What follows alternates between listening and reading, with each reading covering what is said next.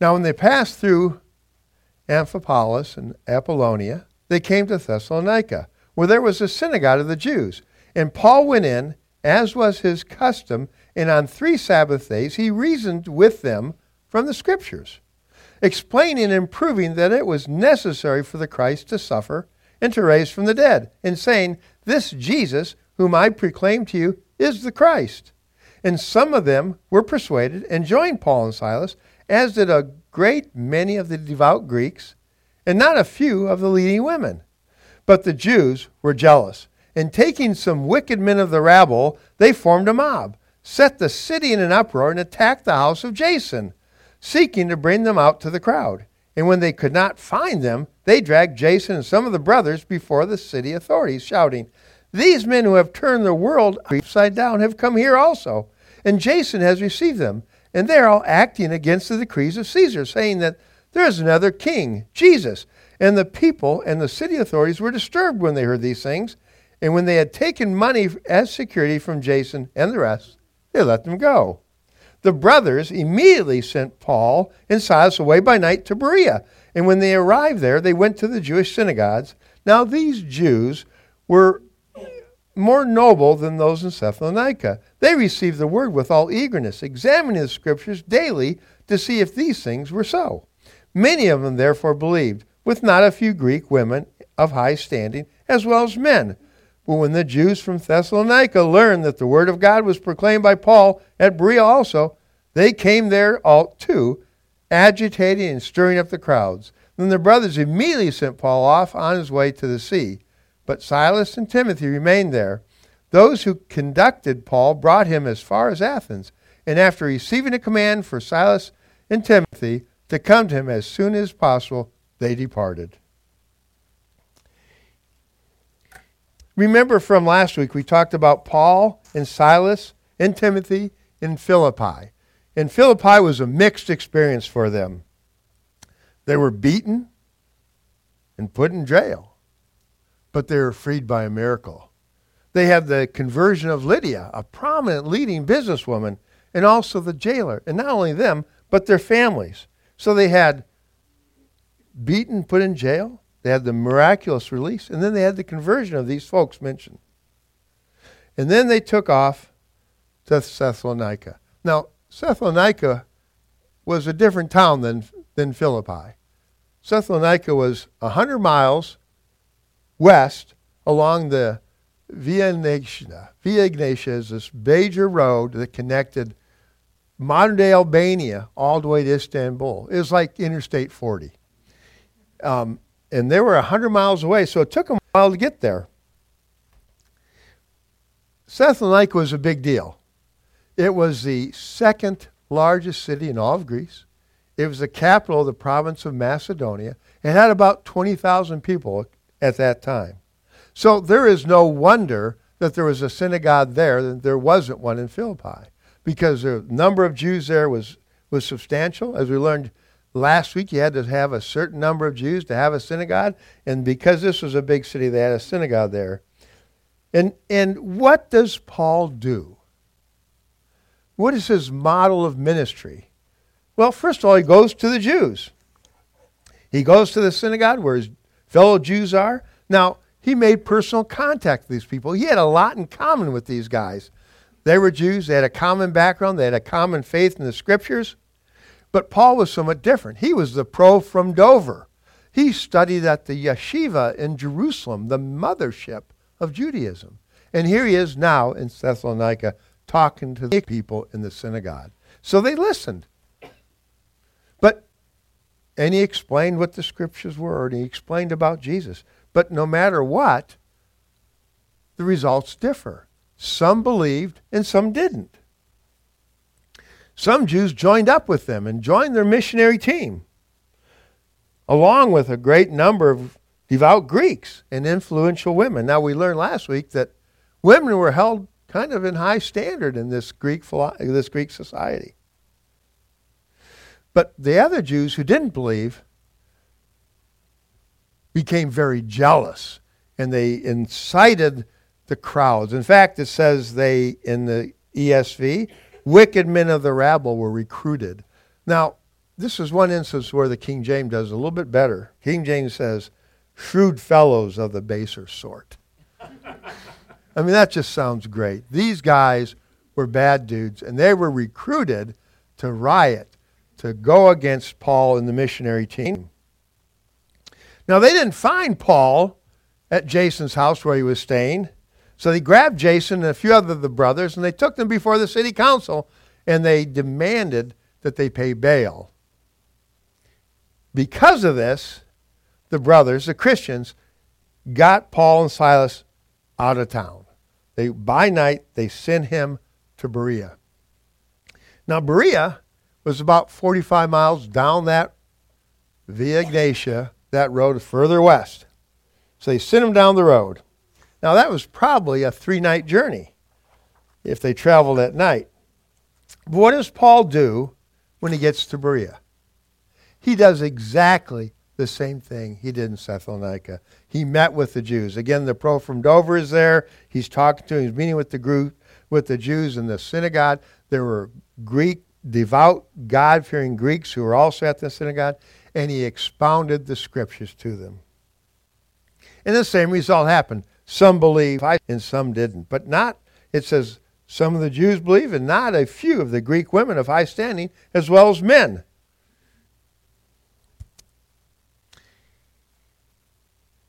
what was the difference between the Jews in Thessalonica and the Jews in Berea?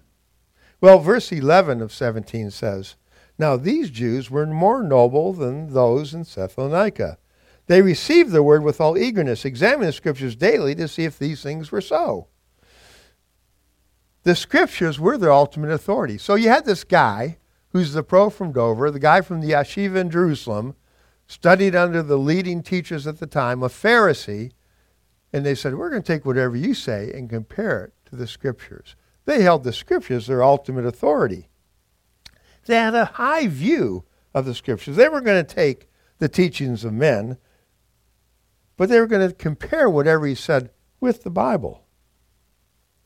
Now, the Bereans had obviously a good reason for accepting the scriptures as they were. Now, they didn't know it at the time, but what did Jesus do after his resurrection on the road to Emmaus? He was walking with two disciples. And in, in Luke 24 27, it says, And beginning with Moses and all the prophets, he interpreted them all the scriptures, the things concerning himself. So they didn't know that at the time, but this is what Jesus did. Jesus had the appropriate view of Scripture. This was the Word of God. And the Bereans had that same attitude. Now, this view of Scripture becomes extremely important. If you remember back to 2017, those who are here, we had a series talking about the Reformation. The Protestant Reformation of the 1500s was centered on the authority of Scripture. In fact, there was something called the material and the formal cause of the Reformation. I'm not going to go into what those things mean, but the formal cause was thought to be, the material cause was thought to be, is, if the, is the doctrine of justification by grace alone through faith alone. And, and Martin Luther said, if this article of justification stands, the church stands. If it collapses, the church collapses. That's the material cause of the Reformation. Now, the formal cause is the doctrine of Scripture alone as our final authority in faith and practice. Without Scripture, we would not know that justification is precious and true. Accepting that faith alone, or that, that Scripture alone is authority, led to the doctrine of salvation by grace through faith alone. And that was what caused the Reformation. The church at that time had gone downhill. They had moved away from the author- absolute authority of Scripture and they added to it tradition and popular creeds and church councils. And they all made them equal with Scripture. And the whole focus of the Reformation was to get back to saying our authority is Scripture alone.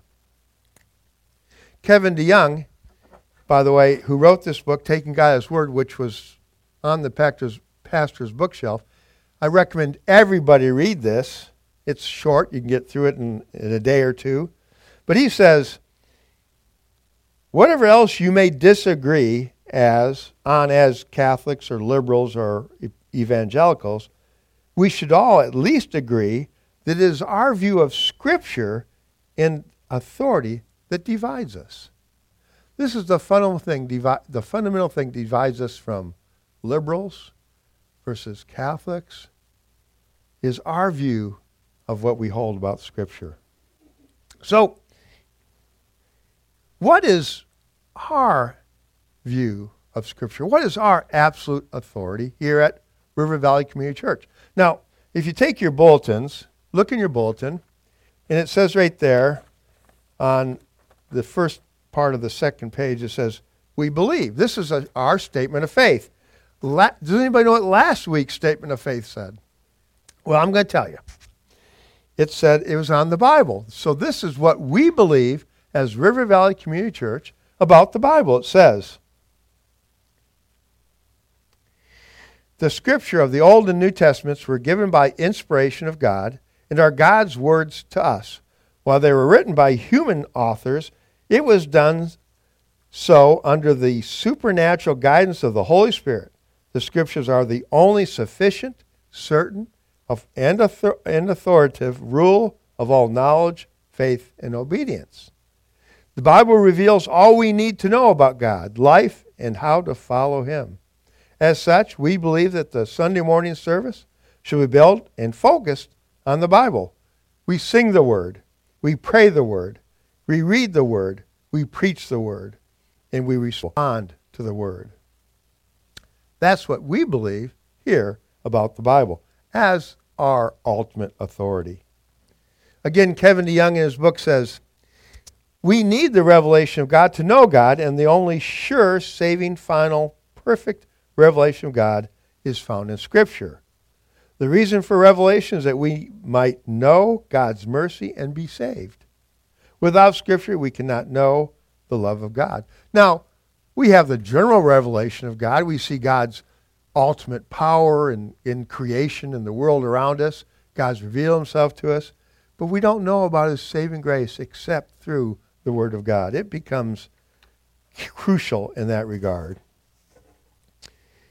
You know, there's a lot of acronyms that we use in Christianity that help us memorize things or help us know things. One acronym I haven't heard was revealed in this book, and it's called SCAN. Now, SCAN was a group that investigated child abuse, for, as far as I'm concerned, here in Fort Smith. But it also stands for, for sufficiency, clarity, authority, and necessity. So the sufficiency of Scripture is Scripture contains everything we need for knowledge of salvation, godly living. We don't need any new revelation from heaven. Clarity. The saving message of Jesus Christ is plainly taught in the Scriptures, and, we can, and it can be understood by all who have ears to hear it. We don't need any official magisterium to tell us what the Bible means. Authority the last word always goes to the Word of God. We must never allow the teachings of science, of human experience, or of church councils to take precedence over Scripture. Necessity. General, revela- general revelation is not enough to save us. We cannot know God's saving by means of personal experience or human reason. We need God's Word to tell us how to live, who Christ is, and how to be saved. In essence, in summary, God's word is final, God's word is understandable, God's word is necessary, God's word is enough. J.I. Packer, a theologian who died just last year, in his fundamentalism, fundamentalism in the Word of God says, There are no words of God spoken to us at all today except the words of Scripture.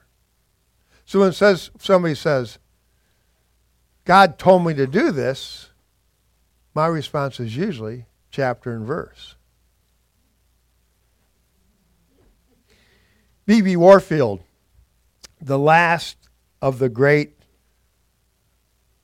um, Princeton theologians, he died in 1921, said, The Bible is the Word of God in such a way that when the Bible speaks, God speaks. This was the attitude of the Bereans. Now, reading the comparison between those Christian or those Jews in Thessalonica and those Jews in Berea, you'd tend to think down on those Jews in Thessalonica. But here's what Paul says about them. In 1 Thessalonians 2:13 he says, "And we also thank God constantly for this, that when you received the word of God which you heard from us, you accepted it not as the word of men, but as it, what it really is, the word of God which is at work in you who believers." So they had even though they didn't accept it like the, the Bereans, they did know that what they were saying was the Word of God. So, the Jews that caused all those troubles in Thessalonica now were so juiced up, they traveled the 45 miles to Berea to cause trouble there. Now, that wasn't just getting your car and driving down the highway. That was 45 miles, which was a three day journey. They really had it in for Paul and his missionary team. What do you think the message was that caused them to be so riled up? What caused them to want to be so jealous and to be so intent on upsetting their ministry? Well, this is the message they had. It says right in chapter 17, verse 2 and 3 and Paul went in, as was his custom, and on three Sabbath days he reasoned with them from the Scriptures, explaining and proving that it was necessary for the Christ to suffer and to rise from the dead, and saying, This Jesus, whom I proclaim to you, is the Christ, is the Messiah. Now, Paul expands upon that message in 1 Corinthians.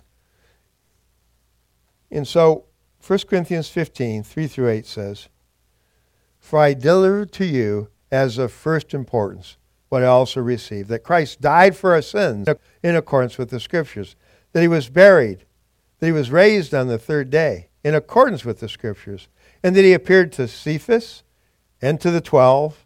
Then he appeared to more than 500 brothers at one time, most of whom are still alive, but some have fallen asleep. Then he appeared to James then to all the apostles, last of all, as one untimely born, he appeared to me. This is a histor- historical reality. Jesus rose from the dead. No matter what you think, no matter who you are, you have to deal with this.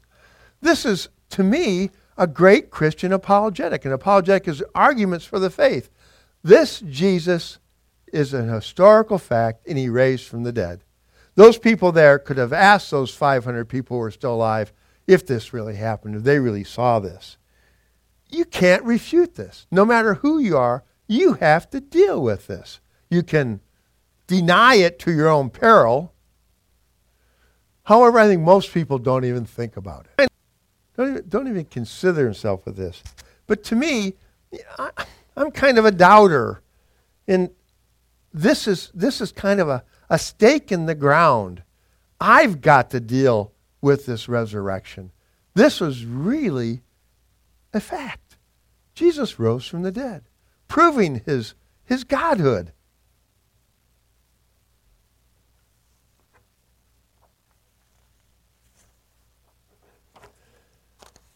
The game changer. Jesus lived a perfect life, sinless. He was tried as a criminal. He was put to a terrible death, but rose again. He defeated sin and death, and now he's in the presence of God interceding for us. Our sin was nailed with him on the cross. He took our place and died our penalty so that we don't have to. Not only that, his righteous life and his righteousness overall was imputed to us, was given to us, was credited to our account, was on our ledger sheet. So in God's eyes, we have Christ's righteousness. The penalty for our sin has been paid. And we have his righteousness. This is all from God's Word, which is our authority. Let's pray. Heavenly Father, we can only thank you for your word. You have